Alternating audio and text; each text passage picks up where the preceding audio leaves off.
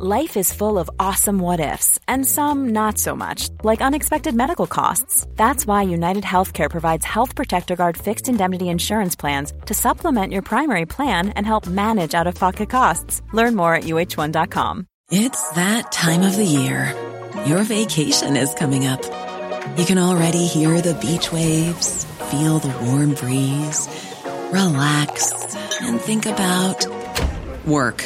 You really, really want it all to work out while you're away.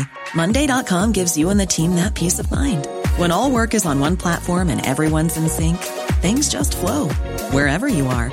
Tap the banner to go to Monday.com.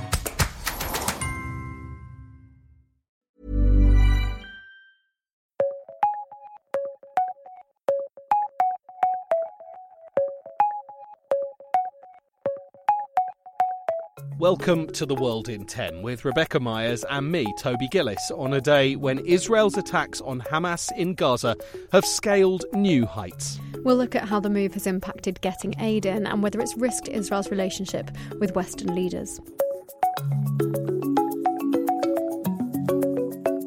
This is only the beginning, and Hamas is doomed. Those the words of the Israeli Prime Minister Benjamin Netanyahu as Israeli tanks entered Gaza last night.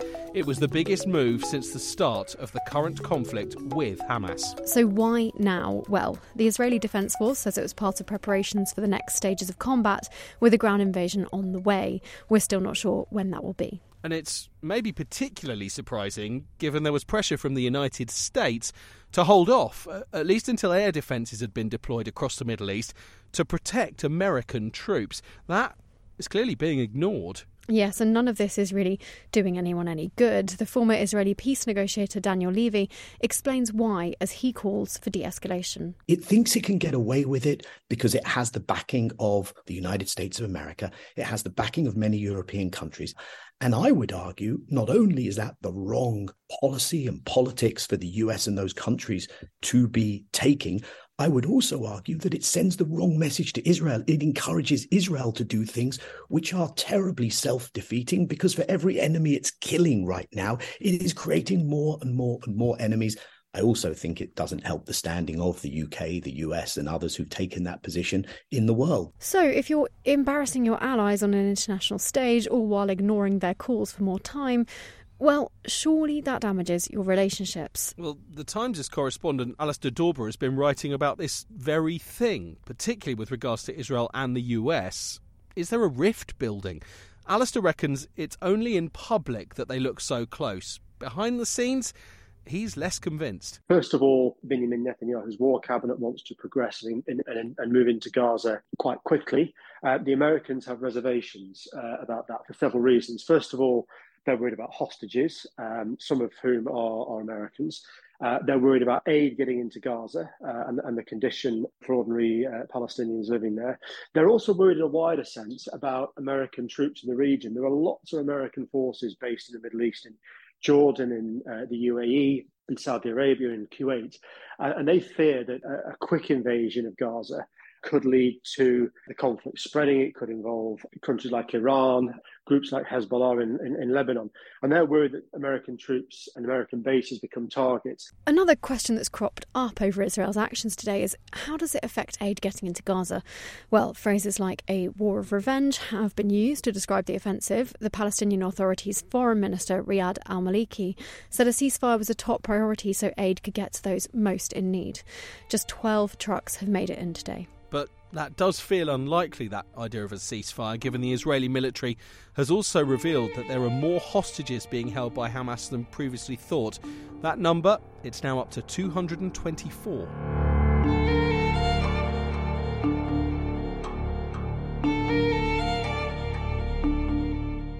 Coming up on today's World in 10, a major racism row at Rugby's World Cup, and possibly the longest name you've ever heard. But first, Rebecca. Yes, in the UK today, artificial intelligence is making headlines again. The Prime Minister gave a speech on Thursday outlining the concerns and revealing he's invited China to a summit being hosted here next week. Yeah, they're not coming. No, it seems not. Uh, and so the usual concerns are kind of springing to life once more. But inside one person, one lone voice in the News UK building, has hope. yeah. And it's not just anyone, it's science editor Tom Whipple, Hooray. great friend of the podcast. and he's written an opinion piece espousing the sort of five areas where AI will save humanity. And in some cases, already is. Yeah, so he's written specifically about the worlds of healthcare, driving, translation, and education. Uh, and I think that the fifth one is cheating, I'll be honest. it's entitled Everything. uh, positively, he says, as with all powerful technologies, the potential of AI to do bad is simply the flip side of its potential to do good. So that's a relief, isn't it? With a 50 50 chance of surviving the AI apocalypse. But while Toby is, is back and forth on whether the odds are good or bad, we should probably hear from Tom himself, who told Toby why doctors, in particular, need not be scared of AI's rise. as a GP, you're meant to be across 10,000 human diseases and all of the research that is currently going on into them. And obviously, you're not. Everyone worries about AI taking our jobs. Yeah, the problem with healthcare is not that there isn't enough work to do.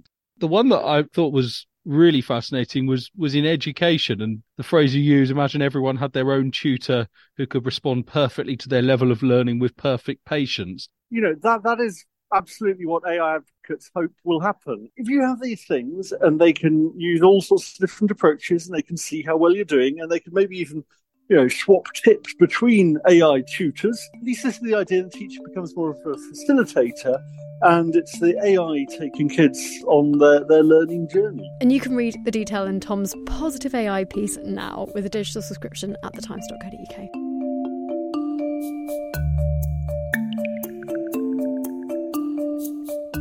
Imagine a sport is two days away from its biggest match, one held only once every four years, and yet it's being overshadowed by a racism row that has three of the biggest governing bodies at loggerheads. That is the situation for rugby right now. Yeah, the World Cup final is on Saturday. Defending champion South Africa against New Zealand. But all of the talk in the build up has been of the semi final, where South Africa beat England, during which an England player, Tom Curry, told the mic'd up ref that he'd been racially abused by Bongi Mbonambi. If that hooker calls me a white what do I do? Nothing, please. So, dismissed at the time, but a swift investigation has taken place now. And today, world governing body World Rugby has cleared Mbonambi to play in the final, closing the case because it says there's insufficient evidence to do anything else. Cue the RFU, England's governing body, issuing a furious response saying the decision not to put the evidence before an independent disciplinary panel has denied the disciplinary process the opportunity to hear Tom Curry's voice and to independently assess his account of those serious events together with the other available evidence. For his part, Mbonambi has denied it, with his governing body SA Rugby saying it has absolute faith in the honesty and integrity of Bongi.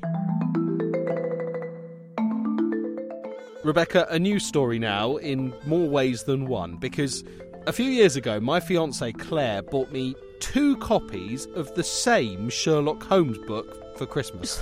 That is literally insane. Uh, I'm passing no judgment. Um, she does listen to this, but it's fair to say only one ever got read, and though I've still got both, I kind of suspect it's inevitable that one will probably end up in a charity shop. I imagine so, but I mean, let's hope they don't have too many copies already because it's fair to say there is one book that is donated so frequently now, apparently, that charity shops are actually having to ban donations of it, which is Dan Brown's The Da Vinci Code. Yes, it seems we've fallen out of love with it to that extent. Although, for one artist, well, he's been collecting them 6,000 of them to be precise, not because he loves it, but, well, because he wants to pulp them. It sounds more brutal than it is, It we does, should yeah. say. um, so, David Shrigley discovered that this was an issue charity shops were having with the Da Vinci Code, and he decided to turn them into something else 1,250 copies of Orwell's 1984. So you can buy one of these bougie books from Saturday. A mere £495 it'll cost you. Uh, with some of that is going to charity, it should be said. But my favourite bit of this story you buy 6,000 copies of the same book, and then when a journalist asks you if you at least enjoyed it before pulping the lot, well, Shrigley's never actually read it. Incredible.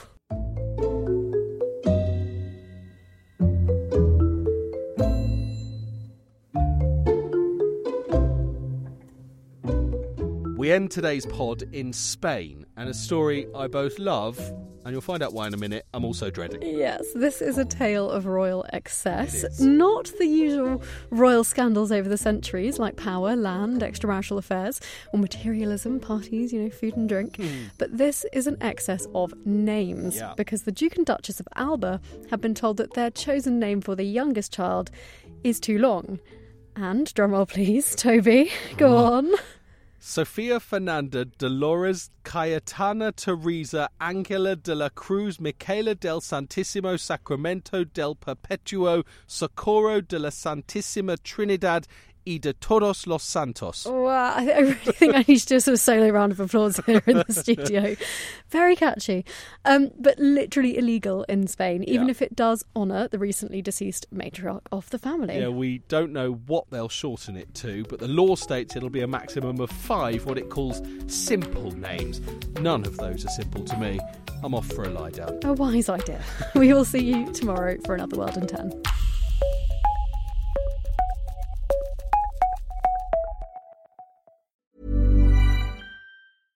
Small details are big surfaces. Tight corners are odd shapes.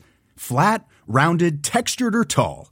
Whatever your next project, there's a spray paint pattern that's just right. Because Rust-Oleum Custom Spray 5 in 1 gives you control with five different spray patterns.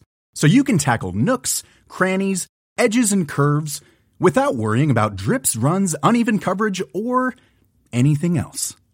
Custom Spray 5 in 1. Only from Rust-Oleum Even on a budget, quality is non-negotiable. That's why Quince is the place to score high-end essentials at 50 to 80% less than similar brands. Get your hands on buttery soft cashmere sweaters from just 60 bucks, Italian leather jackets, and so much more. And the best part about Quince, they exclusively partner with factories committed to safe, ethical, and responsible manufacturing. Elevate your style without the elevated price tag with Quince. Go to quince.com slash upgrade for free shipping and 365-day returns.